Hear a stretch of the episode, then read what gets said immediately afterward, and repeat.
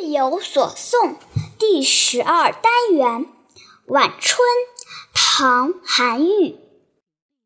草树知春不久归，百般红紫斗芳菲。杨花榆荚无才思，惟解漫天作雪飞。注解。不久归，指春季马上就要结束。榆荚是榆树没有长叶时，现在枝条间生榆荚。榆荚老时呈白色，随风飘落。